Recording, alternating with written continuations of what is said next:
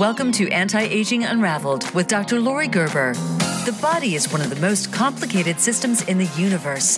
Dr. Gerber and her guests explore integrative medicine and cosmetic dermatology, combining traditional medicine, alternative health practices, new innovations, and technology which work together to help you look and feel natural and age gracefully. Now, here is your host, Dr. Lori Gerber. Good evening, everyone, and welcome. Um, it is another stormy Wednesday night on the East Coast, so fingers crossed we hold uh, Wi-Fi and internet and all those good things. It has happened before, um, but I'm really happy to finally get this show underway because it is all about stress management and stress and COVID reopening and all these things that honestly we're probably tired of talking about, but really need to figure out. Um, so I'm really happy to have with us Dr. Richard Oelberger. Um, he is, and actually, I was reading his bio before um, we got on here, and it, he's from Rockville Center, New York, which I didn't realize. Um, has his PhD in clinical psychology and has a podcast that is wonderful. I highly recommend you all go there. It's called Richard Listens. Super informative, um, just really well done and easy to listen to. So um, check that out on his uh, on all the podcast channels. Um, there is a link on his website too that I saw. And author of The Qualitative Kabbalah, um, which I will be getting. It's The Value of Living a Spiritual System. Um, that is on Amazon, right, Richard? It is. All and right. look for, yeah, we'll tell you all about the new books coming out this year. Cool. Um, I'm going to give you a little blurb about him because I think this is really fun. He is known as Dr. Zero on Skid Row um, after working um, with the, as a psychologist in Beverly Hills with community leaders, LAPD, to save hundreds of lives on the brink of suicide, and then went into private practice. So um, now he's helping everybody um, focus on stress management, depression, um, athlete optimization, mental performance. So um, without further ado, and I do want to talk about your firsthand Arab Israeli conflict uh, experience. I think it's super relevant right now. So I think that'll be. Oh wow! I'm right? glad you went there. I'm glad you're going there. Thank you. I get that means I get to. Sh- yes, please do. We got some sharing, right? Was that's what makes this fun. It's super laid back and fun. But I encourage you guys to follow him. All of his stuff is Richard Listens on Facebook and Insta. Um, so I guess without further ado, kind of. I would love to talk about you for a few minutes, how you got into doing what you do, how you ended up from New York to California. Um, Israel, all these good things. So I'm gonna. I know you're good at talking, so I'm gonna. I'm gonna not prep you too much, and I'm just gonna let you talk about yourself and how you decided to do what you're doing. Oh man, I love it when the shoe's on the other foot. Being a podcast host is so fun. That minute you pass it off, and you're like, ah, "Don't worry, I'm out. Pressure's on you." I have plenty of notes to fill in, so go for it. That's great, Lori. Real pleasure to meet you, and, and a real honor to share this space and that you've created and the work that you do. And uh, I'm, I'm really admir- ad- I'm in admiration of uh, your work as a professional, uh, being a mom uh, through the pandemic, and all the pursuits of your own uh, athletic resilience. Uh, I just want to say thank you for all of that. Thank you. Yes, we're, we're well, if you were athletes together, you guys will learn. So yes. So, uh, right. Well, I could jump right in about uh, the Arab Israeli conflict, but a little bit about me for your listeners uh, first, and, and yes, on Clubhouse, which is where I've been having a lot of these discussions about the Arab-Israeli conflict. I do host a men's tribe meeting every Wednesday on Clubhouse. I'm also at Doc Zero, so uh, check me out there. Um, where should we begin? Do you want to know about how did I get in California? It's so funny because it's like somebody asked me about this just a week ago and and we think these experiences are nonsensical. Like it doesn't really make sense why i'm in los angeles. It may make a little bit more sense why i'm a psychologist but you know it's kind of like when they say like you know all roads lead to rome or take the road less traveled. Uh, i had a uh, I think probably I, I came to LA on my way to, I was about to move to Israel. So, somewhere along the way between this journey for mental health and curiosity, both about the people and the curiosity probably about myself and the way uh, my I was raised, the family birth order, seeing some you know instances of mental illness, really interesting people, but that weren't quite balanced. How that gets handled in a family, uh, and having some compassion for that and curiosity. My mom was also a guidance counselor. Uh, and uh, from my bio, you probably read, even though if people asked me until probably a few years ago, I would have said, well, my, my mom was a guidance counselor. Most of the women in my life were teachers and therapists. I think my father, who was a car salesman and a real estate uh, manager, probably had a lot more to do with my choice just from the way he was. Uh, and unfortunately, only really realizing that in, in his uh, in grieving him over the last two years. Actually, his, his anniversary will be t- Monday, two years. Uh, so uh, rest in peace. We miss you, Jacob Oelberger. And I think, you know, it was, he had a style of caring and listening. When and my friends would come over the house, and I used to just invite everybody, the whole basketball team. I didn't have any filters or boundaries. I'd be inviting, you know, plenty, too many people and then not know what to do, and they all showed up. But my parents kind of encouraged that social welcoming. They were always putting out food. And when someone would come over, my dad would open the door on a Friday night and sit down with them and, and ask them stories about their lives or what was going on with them. And he was really a genuine, caring listener. And so I just want to point that out there for some people who may be out there about, I don't know what my next position will be, or I don't know what I want to do. Maybe look at how you are, or you know what you know what really what makes you curious, what makes you feel connected.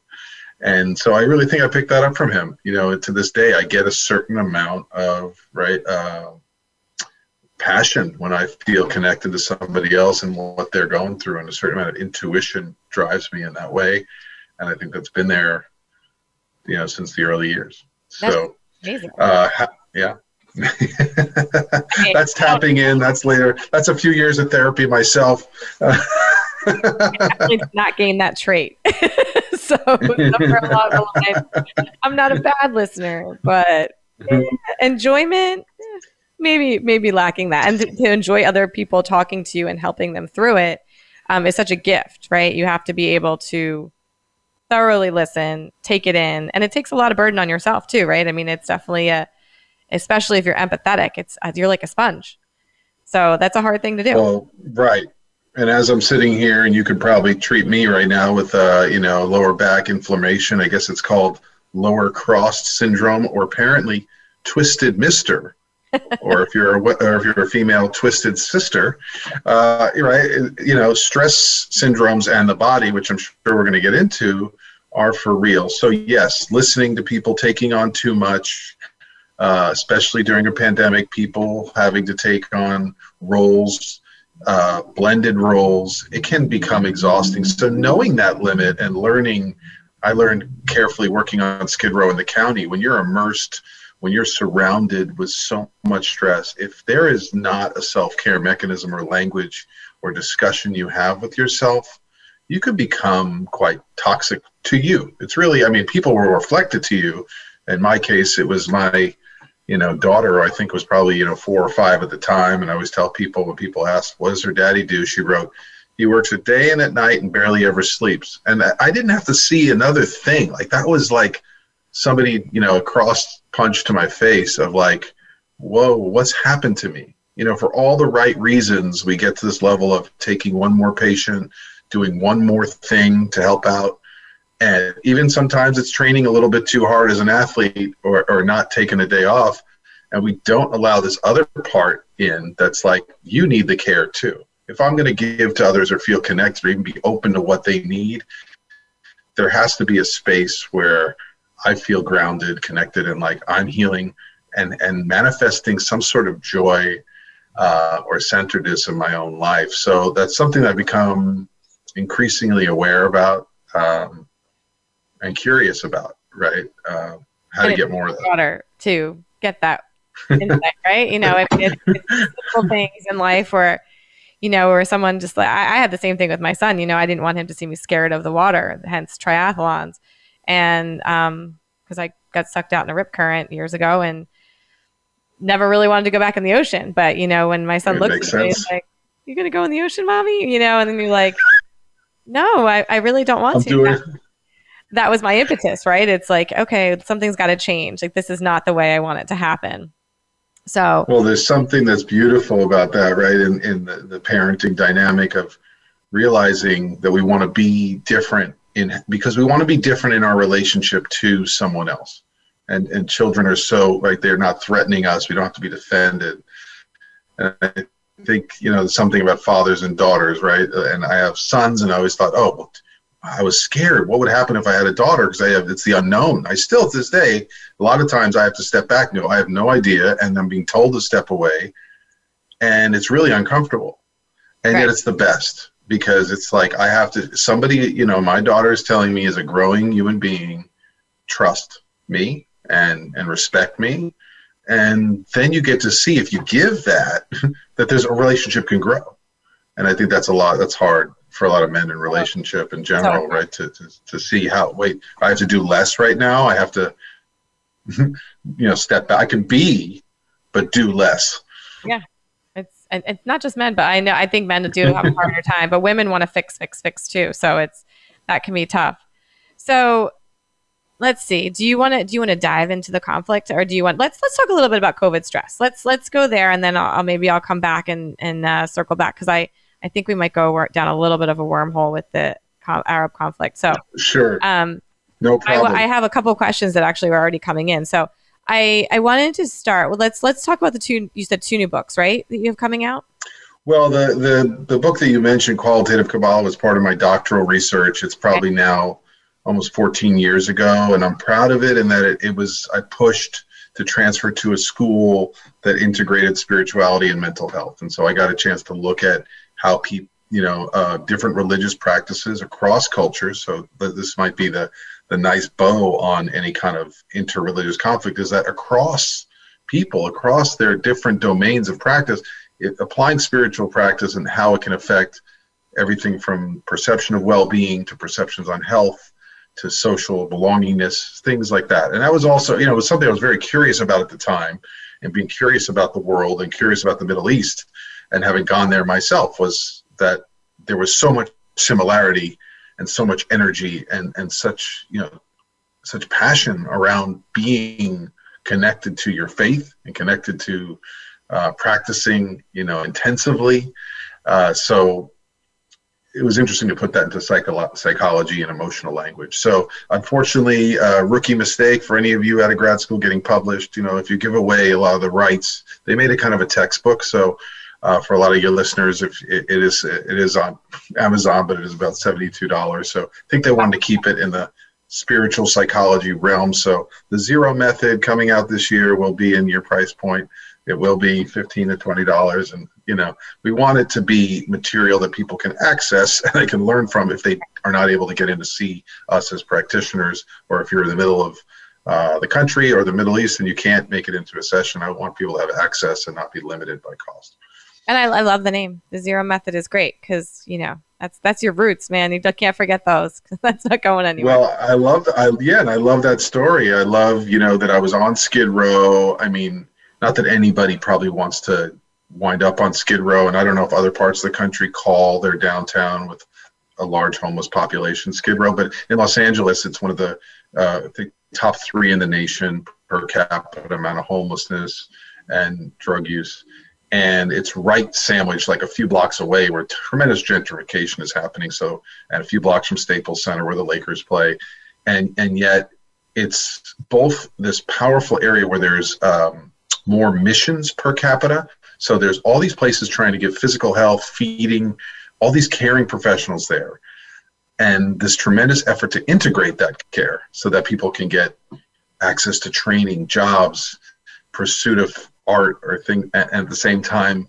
provide substance abuse recovery. So it's a fascinating place. And yet even in my own career as a professional i was kind of summarily sent down there.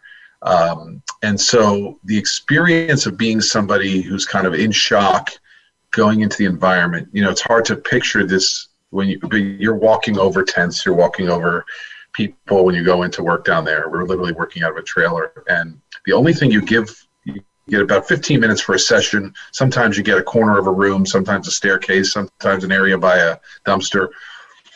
And the only thing you give them for their next session, they get from you is what looks like a crumbled up post it note. and on it is a, is a blank space where you can put the your name, the date, and a time. So if you can scribble that kind of on your hand.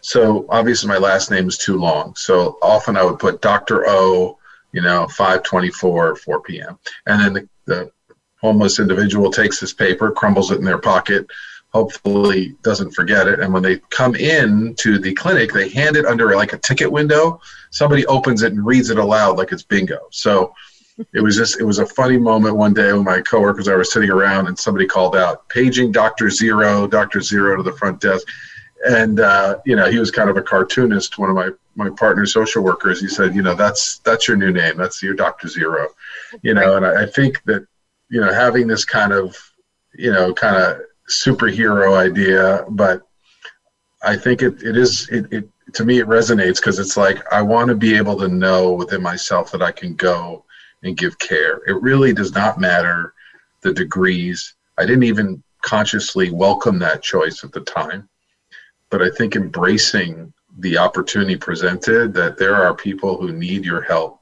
And sometimes just by being present, whether it be 15 minutes I mean, the, the appreciation and the gratitude uh, and the amount of impact that we're able to have, and, and the impact I was able to see that clients gave one another by providing safe, supportive groups, profound. I saw a lot of healing and treatment take place in one of the more difficult environments in the country. That's amazing. That's, I mean, and actually, that, I'm glad I heard that story. I had a totally different spin on it, which I won't share. But I, not bad. I just too long winded. But um, that's that's a great way to put it. Doctor Zero. I love it. And to me, I mean, it to me it was just like you're working at baseline, like you're working at ground zero, and that's kind of how I interpreted it. Um, but I love that because it's it's an well, you are tapping into the book. The principle of the book will be that kind of going from the levels, like starting what would level three awareness to level two, one, and like zero being being the highest level of where we want to get to maybe being present in your life. So in relationship to yourself, in relationship to getting through maybe different things that we're struggling with, that is kind of what the, the zero method will be with, with okay. steps and stages and with some tools and techniques to make it practical. That's great. Um, so I'll look for that and I'll get it. Let me know when it's out. And so let's talk a little bit about COVID because I actually just had a, not an altercation, but a little disagreement with a patient today about the reopening process and and and how it's moving along. And I think one of the biggest things to note, and I think we can go, go two directions with this. There's so many people that are very happy about COVID opening, right? Um, everything's going back to normal, and then there's people that have extreme anxiety, depression over reopening, right? Because they, they maybe they got comfortable. There's lots of reasons why. Um, and it doesn't really make sense, right? Because the depression, domestic abuse, alcohol abuse, everything's gone up, right? Exponentially, but people are still so scared of reopening. Where that should all get back to normal, right? It should get better. You would think that depression is going to get better, anxiety is going to get better, all these things are going to go down. And but it's really not the case, is it? So I'm kind of curious how it's changed. Well, I know how COVID's changed your practice is probably a big topic, but what are people saying to you? What are the big kind of flag words that you're hearing when you are talking to people? Wow, you said so much right there. I got like so much visualization of like my last three days. I was like, I was living what you were just saying. And that's the hardest thing I think about this last year is that we as practitioners are going through it at the same time. We're having the same experience we're having someone burst in our room uh, you know when we're in a session we're also parents from home. My, my practice right now is 100% virtual. Okay. uh, i think i mentioned i did more podcasts during the pandemic uh, than i had in the five years prior. Uh, so the expansive use of technology uh, and the use of technology in mental health has been uh, even with mediums such as uh, Clubhouse and being able to reach people worldwide. And different individuals are in different stages of the pandemic. You speak to individuals in Canada and Britain right now, and I think they're both in a lockdown. So that it, it's that's kind of useful in that it gives you a perspective maybe you are at a place of like, wait, hey, I'm living in Florida or I'm in California right now and things are kind of seeming open and Memorial Day weekend's coming. But it gives you perspective of somebody else who says, well, I'm just living here and I'm struggling my relationship. And all we see all day is one another. Uh, so I do think in general, you know, I, I, didn't want to get like too heady for your listeners, but in clinical terms, I do think anytime you have a sudden shock, I mean, it's as if some of the conversations I have with my clients is like, you know, if it is not post-traumatic stress some form of disassociation which is the opposite like the work you do is what we call association meaning i'm here to connect my body. I'm here to integrate my mind my thoughts and my body. Does do i have inflammation? Do i have a rash? Do i have stress showing up in my body? You know is my diet affecting it? Is my relationship? What what can i do mind body balance? So but when there's a shock and something happens out of your control we develop all these coping skills like you mentioned. Some of them feel good because it's like okay well i bunkered down and i just drank more and i didn't really have to go to work or i didn't have to face other stressors. So we get into a mode of survival coping. And then when we're faced with this it's it's another stressor right? Things are reopening which is supposed to feel good but it can also bring about overwhelm. Right. so i think that's what a lot of clients are, are, are, speaking about is going through, right? And, and even small discussions can be awkward. Like somebody I met this morning and was like, Can I shake your hand? And I was like, I, I, then I realized I, I didn't react probably in the way I wanted to. And then I'm like, oh no, did I just offend them?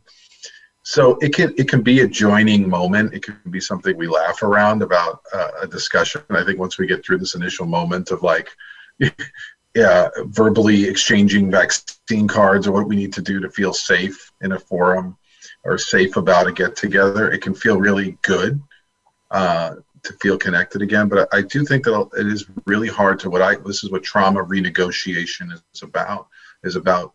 Wait a minute, I went to Disney World. This should be Disneyland. I feel, this should feel great, but I felt really like scared at times. I felt threatened and to be able to integrate that it's still not even because it, it should feel good and you want it to feel good doesn't mean that it's still not awkward.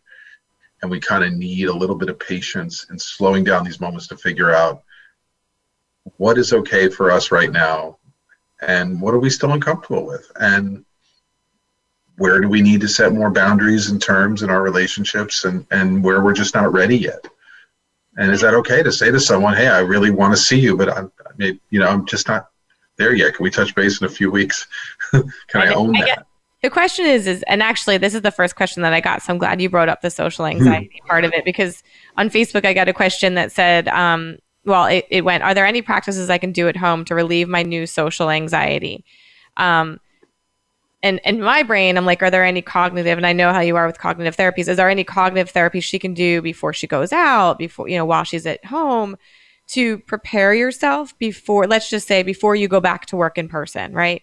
Or before you have to go to that mall again and maybe look silly because you have the mask on, even though the mask mandate is lifted and you're, you're, you're you know, you're feeling anxious over that or, or the opposite, right? Your mask is off and you're worried about getting COVID. And what can someone do? Like, what do you like to say to that patient preventatively? That's, That's a great question. I mean, the first thing I thought was like, well, you're saying, what can you do internally at home to deal with social? Right? Wow. There's a paradox there. Right? right. Yes, we can prepare and we can have a plan, but in some ways, being social is now new again. And so I think the, the preparation part is thinking about, and, and this depends, right? Are you living individually? Are you are you single? Are you in a relationship? Do you have kids? So it's different for each group. But I think so. You know, for myself, it, most calls I got from couples were about differences in perception around one wanted to be more out there and one didn't. So now I think it's about getting on that same page. Are you ready? Having a conversation to your uh, other uh, to go to sporting events. Are you ready to start going to parties? Are we ready to start having people over? If so, um, eh, you know, if we both are emotionally in the same place around you know, emotionally, why do you want it to happen? And then health wise, what do you need to have happen to make that feel okay? Uh, so I think it depends on the people in your life. You know, is it somebody else who you're trying to protect and has a health concern that you're still concerned about and want to be cautious around? Um, can you invite over? You know, for us, we've learned to feel safe having one person over at a time or one couple, and and having that conversation. It seems awkward, but you know, hey, we're vaccinated. Are you vaccinated? Okay, like eliminates a little bit of if that if that's what matters to you. Mm-hmm. Um, for for my children, they go to a school. They signed an agreement that said they would not do any kind of at risk gatherings or the whole school could wind up being you know like like they feel a great responsibility around that so for them they are the strictest ones in our house they want to make sure if we go somewhere so i feel a degree of responsibility to them in making choices that would make them feel safe so that's my accountability maybe other parents don't feel that level uh, uh of accountability and they want to feel good in the moment and I want to respect that position too. But I think to answer your question, right, it's having a plan.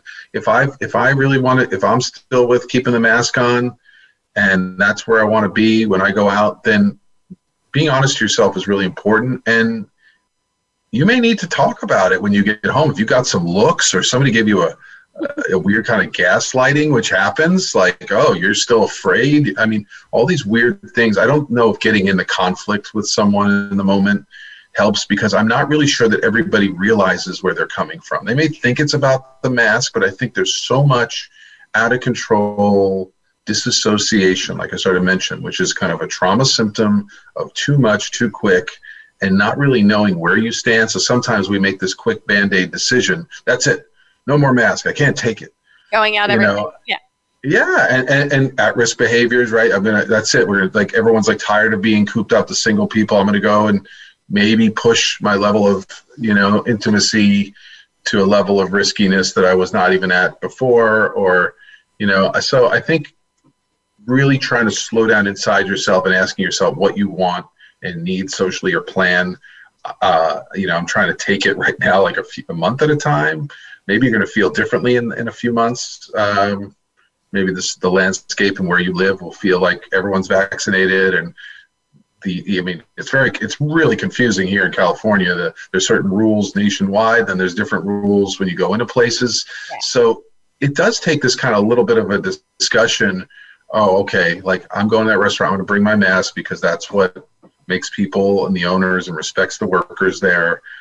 You know, personally, when I leave there, you know, I, I don't feel I need the mask because I feel good and I want to enjoy smiling at faces. Like I want to get clear on my decisions you know, connecting my behavior rather than being kind of a reactive, um, you know, thing. I, I, I personally want to make sure that people around me feel good and safe. And um, so this is the new marital counseling discussion, right? I think so. I, I was amazed. More calls during the pandemic, and and th- then it enters the family therapy dynamic too. And so I guess if your couples communication was is in line, this just becomes now the the primary discussion that you have and I think it's it's exciting in a way because if you are going to be brave enough to go to Disneyland or go back to the movie theater, it's like, well, what do you feel comfortable with, right? And and, and making someone feel safe and secure and healthy is is a part of every relationship. And you may feel triggered, like it's going to be hard if you see someone who's not following practices in the same way you are. Um, are you okay with getting hugs? are you all right? I mean, I was telling someone, when my clients earlier today, I, I shook hands with someone for the first time in six months uh, this weekend, and he was, uh, you know, uh, vaccinated, you know, older gentleman who reached out his hand to introduce me. And to me, the level of respect that it meant to shake that hand, like, was something very, it just meant something way more. Yeah. Did I throw aside my safety protocol you know I, I, I don't know but it felt okay like i had to kind of have that experience with myself to go i'm ready for that um, am i ready to give hugs am i okay with that if it's you're right if i know people are vaccinated uh, and, and then if you're dating right am i am i attempt am i okay with with physical contact? I do think it's okay to be like really young and and and and curious inside about where you're at with these things. And that doesn't mean and that can cause anxiety but not all anxiety is unhealthy because you're questioning something that you used to have a level of comfort with and now it's a new experience right? I also think we're talking about anxiety and depression so much more. I mean it's it's a lot. The dialogue is much more open right? So people are much more prone to admit even the anxiety right or wrong they're much more prone to admit that feeling as opposed to before covid. I don't know if you agree with me but i think you know even in the media social you name it. I mean, I f- anyone that has or had, I should say, any kind of anxiety or depression prior to COVID, I would presume it feels a lot more accepting in the current environment.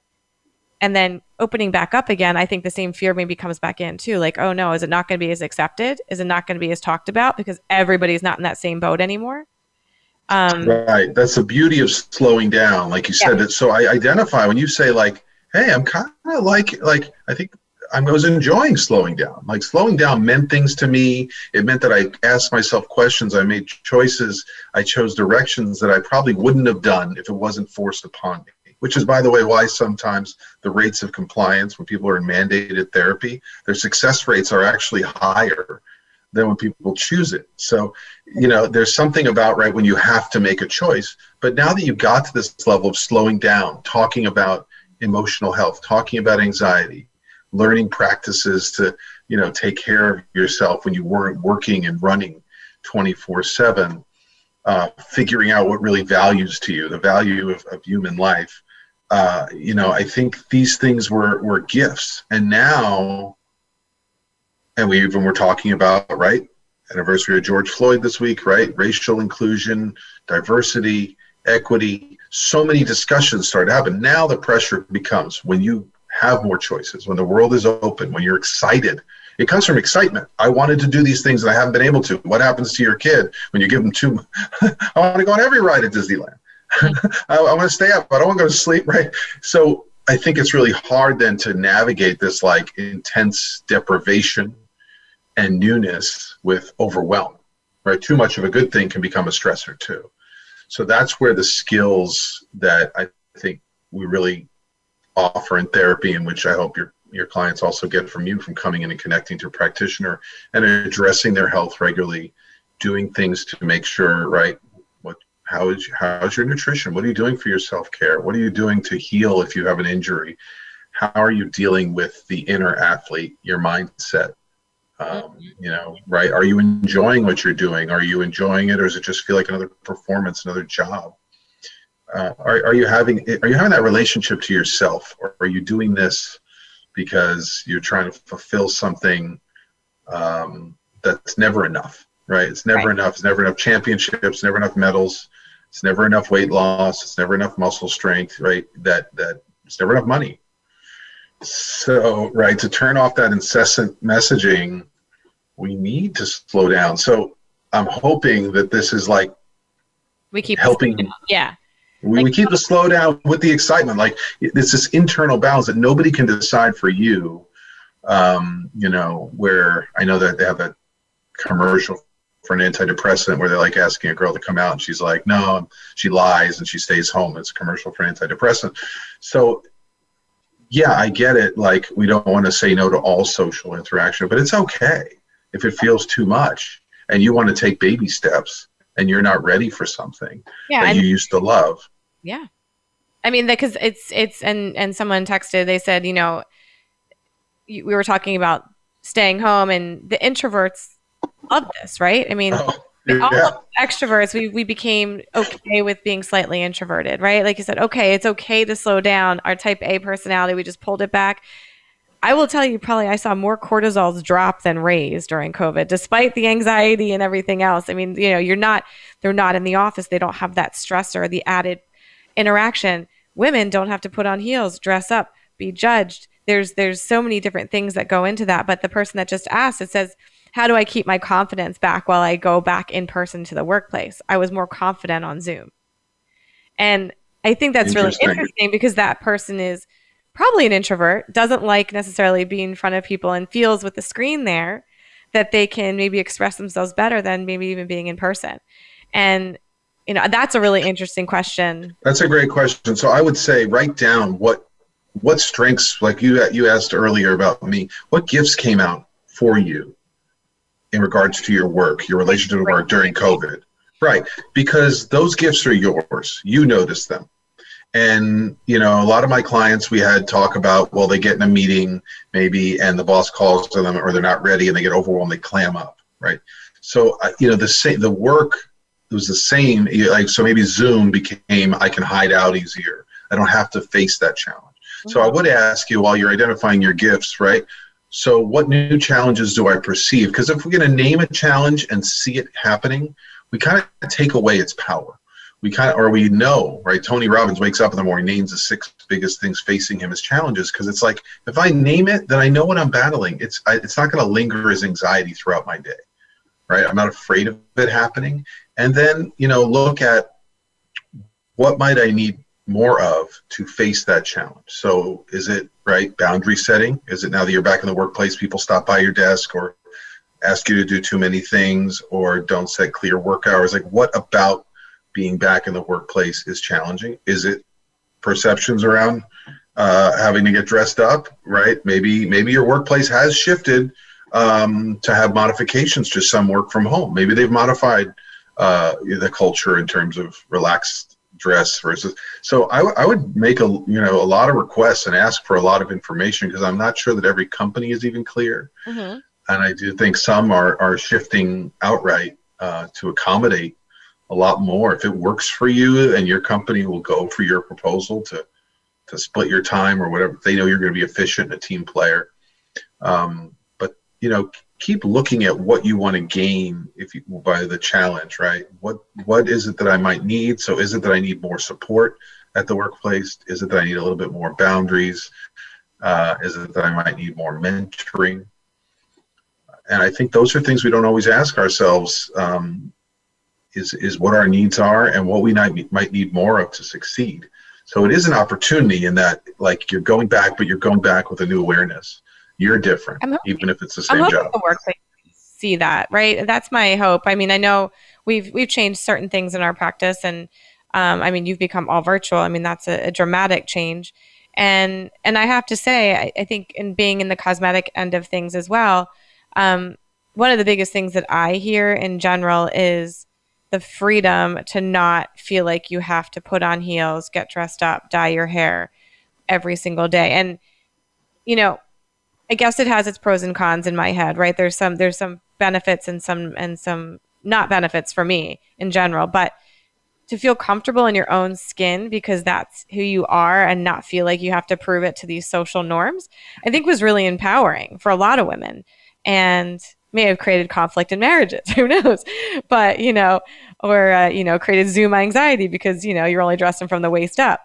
But I encourage people to talk to their employers about what the new protocols and new norms are because there are so many things that have been brought out that are positive. I love that you say make a list of kind of what this has given you because I think, I think, I mean, my son, for example, was home. Mom at home. My husband actually started traveling internationally three months at a time. And I decided because I couldn't be back and forth in school and out of school, I decided that I was going to keep him home and do a private in, in, at home program.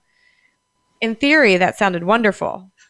In reality, I found that my son had a disability and was never caught in the public school system. And my son's in the gifted program and would never would flown under the radar for years. But because of this gift of being home, and whether the hours of fighting at night were a gift, we'll, we'll see. but I was able to see that, oh my goodness, he can't, like, he legitimately couldn't retain information to write it on paper. And his working memory was very, very low. Well, his IQ and his visual, spatial, and his math, super high. But the kid is very, very, I joke, he's Elon Musk, right? He's very right on the uh, on the spectrum and he's super black and white and has very low working memory. So when I finally got him tested, I realized, oh my goodness, at some point in junior high, high school, you would have had major problems here. Because I mean, it would take him hours to write three sentences. So there are certain things that I really, I mean, I'm, I think people overlook the positives. And I think a lot of people, rather than being anxious over health and COVID, it's how do I keep the positives that I gained? and bring them into this new life because that is really difficult that balance and that's i encourage people get your blood work done let's get your hormones your cortisol your inflammation in check let's keep your brain and from a physical perspective well right because right now you're a lot of people are at the lowest stress level they've been in a long time some people are higher there's definitely the two extremes and bring that forward and say okay what can we do to maintain that meditation adaptogens you know, there's different things that I do. And from your perspective, how often do you suggest someone talk to you? Like, is it weekly? Is it? You know, obviously, I want to be sensitive to the whole person. Sometimes, if it's intense and we're making change or someone's trying to make a big break from a relationship or really needs intensive, then it's weekly. Okay. Um, you know, some people are coming in with with trauma and they they they need to take a break from work because they've worked through the pandemic. Yes, that's a whole Uh, they yeah they need more intensive, but usually it's weekly or or every other week for maintenance because we want to get away from just content catching up on details to getting into a process and, and looking at why we respond the ways we do and shifting that story um, and creating a new story. And that takes getting into the narratives and reprocessing. And we have to do that in the session. We got to see how it comes up so that you can practice that outside. Um, so and a lot of the work, if someone said to me, well, the every other week when they're not seeing me, they're doing something for self care, or they're working with a functional medicine doctor, or they're doing a stress, uh, uh, a yoga class with their partner, right? Like, I'm going to be in favor of more space for self care if you're a high stress professional, whether someone is a parent who's, you know, managing a job and kids and a home and family relationships. I mean, or they're an athlete, they're still, or they're a lawyer, there's still increasing demands, the phones, the social media, it's not ending at five o'clock. And this language of even learning to figure out what a boundary is or where is space for yourself seems to have gotten overridden in favor of, right, creating more. Uh, you know, it's more about the future. It's Right. more about, right, I want to be more, I want to have more, I want to be sexier, stronger, right wealthier and and so a lot of things get lost in that moment so if i can reinforce a whole picture of that uh, so i don't know if it, but in times you know weekly is what is needed Because I mean, it would be. It's obviously our synergy would it works really well together, just medically. And again, I'm I'm definitely not a therapist. I I you know I'm like a bartender. I do. I hear everything and I listen to everything.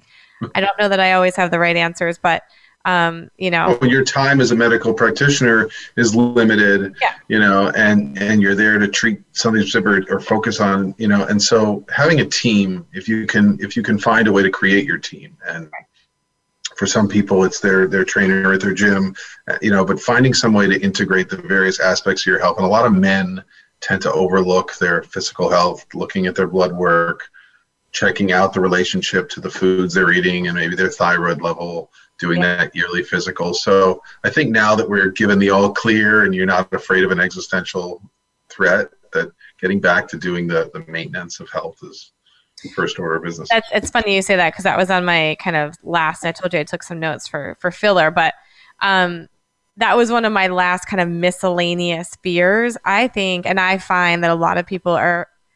Yes, obviously, there's the vaccine fears. There's the fears of getting your kids vaccinated. At, at the risk of talking about that, I don't even know that I want to go there. But um, there's fears about getting back on your routine maintenance um, you know, I've let it go two years, and I hear this a lot that I'm overdue and I'm scared of what I'm going to find. Right?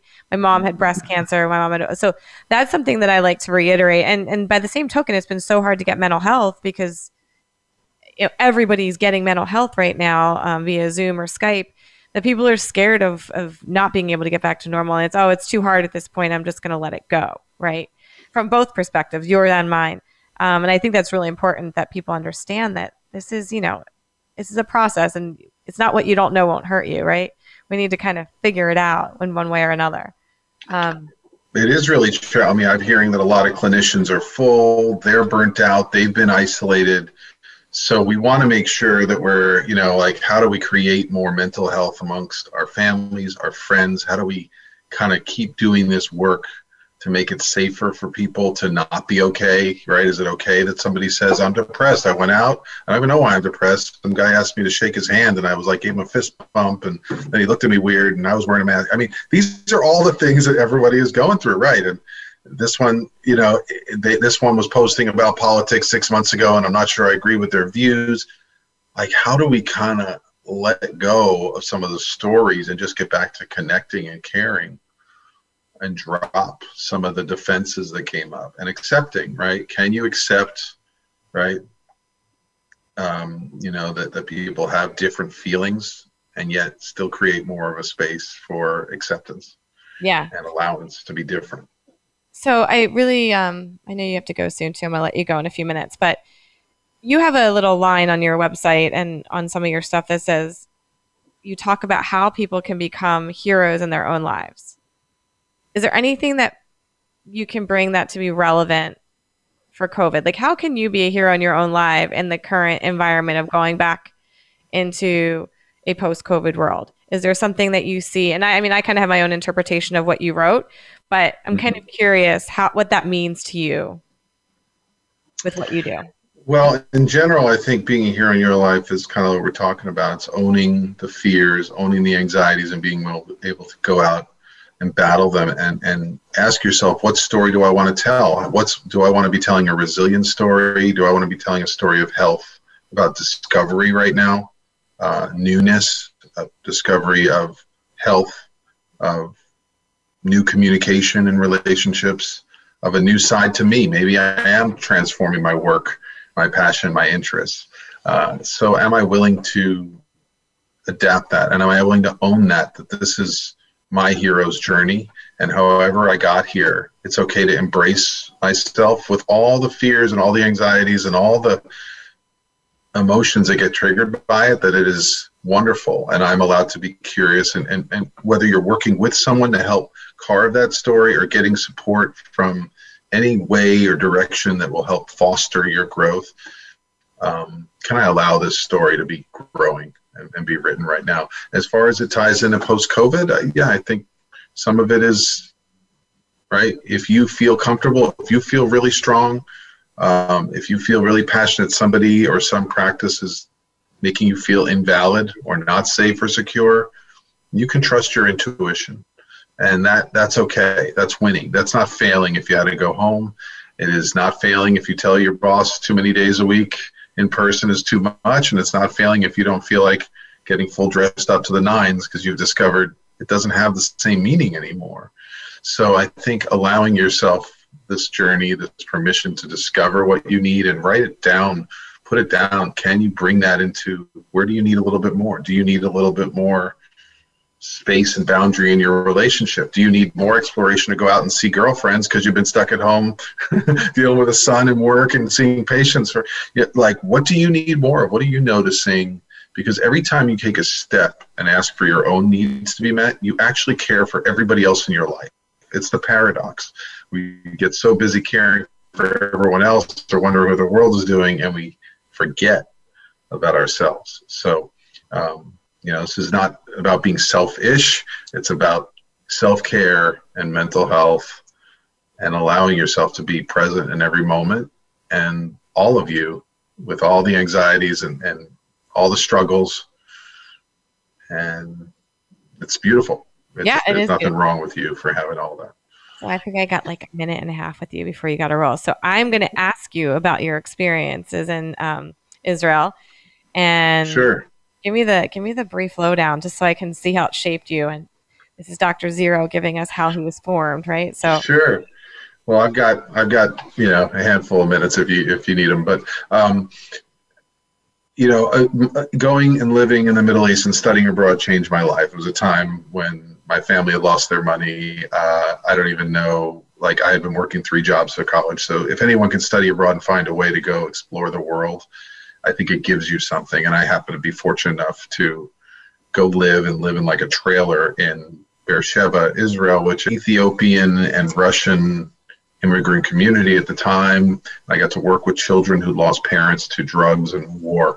So that experience helped shape me, and that curiosity about the world and meeting with uh, religious Jews and meeting with Arabs in East Jerusalem and Muslims and getting to explore the differences gave me tremendous passion. So if you can get curious, if you can meet people at a human level and get beyond the politics and get beyond the pain and sit down and have engagement with others, I think that's the best gift we can do for each other and for the world right now.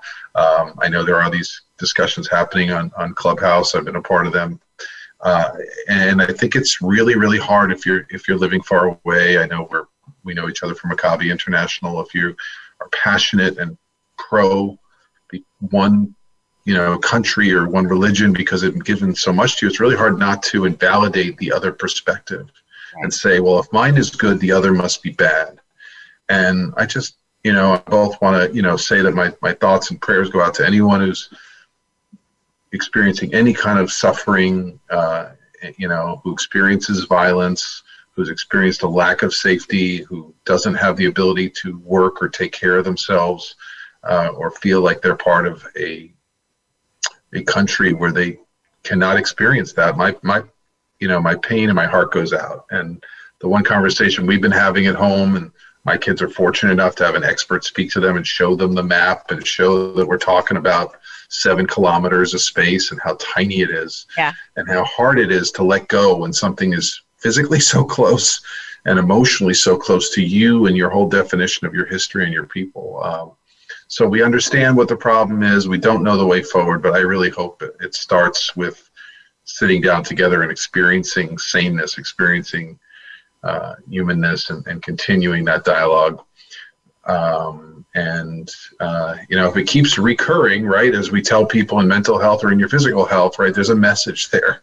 There's a message for us that we haven't gotten yet, and um, you know, I certainly hope there's a way for every child who comes into this world to feel like they are safe and can create their own future without having to feel opposed to another people, regardless of race, religion, or creed. So we kind of got our taste of it in this in our country this last year, and I hope that that continues, you know, globally. Um, and I'm sure you're noticing it in how it affects your clients and their stress levels. It's it's deeply personal and deeply moving. It's really hard to focus on anything else when there's when there's conflict going on, um, you know, in the it Middle is. East. And that's that was perfectly summed up. I loved it. So quickly, how can someone schedule an appointment? We have about two minutes. How can someone schedule sure. an appointment with you? Website is richardlistens.com. There's a contact me link on there. Get a free uh, 15 minute. I think you can schedule consultation with me at any point in time. Uh, you can DM me on Instagram uh, and 424-209-7234 if you need to reach out to me.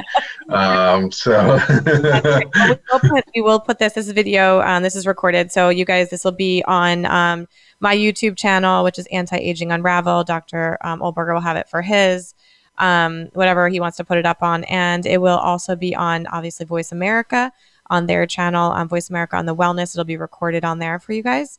Um, and I just want to quick do a, a little summary um, of, of just the type of people that I feel like are have been reaching out. And, and if this applies to you, you know, I just encourage – you know, don't just sit there and, and do nothing. Again, you know, we talked about physical health and trying to put that off, but mental health right now, um, I'm struggling finding my own uh, people for my son. Um, you know, substance abuse, um, people that feel like they have social anxieties um, or extreme introversion that have a lot of anxiety going back out.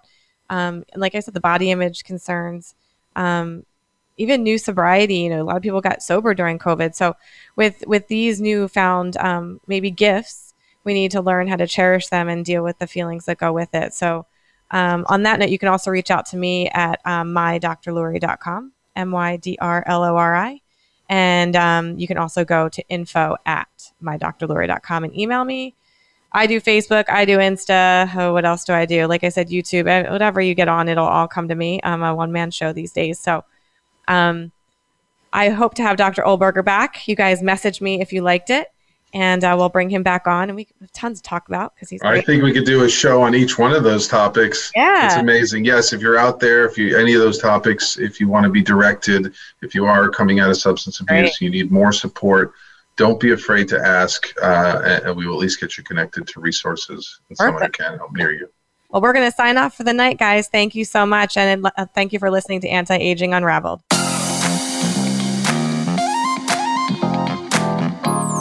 Thank you for tuning in to Anti Aging Unraveled. Be sure to join Dr. Lori Gerber again next Wednesday at 3 p.m. Pacific Time and 6 p.m. Eastern Time on the Voice America Health and Wellness Channel. We'll talk again next week and keep you aging gracefully.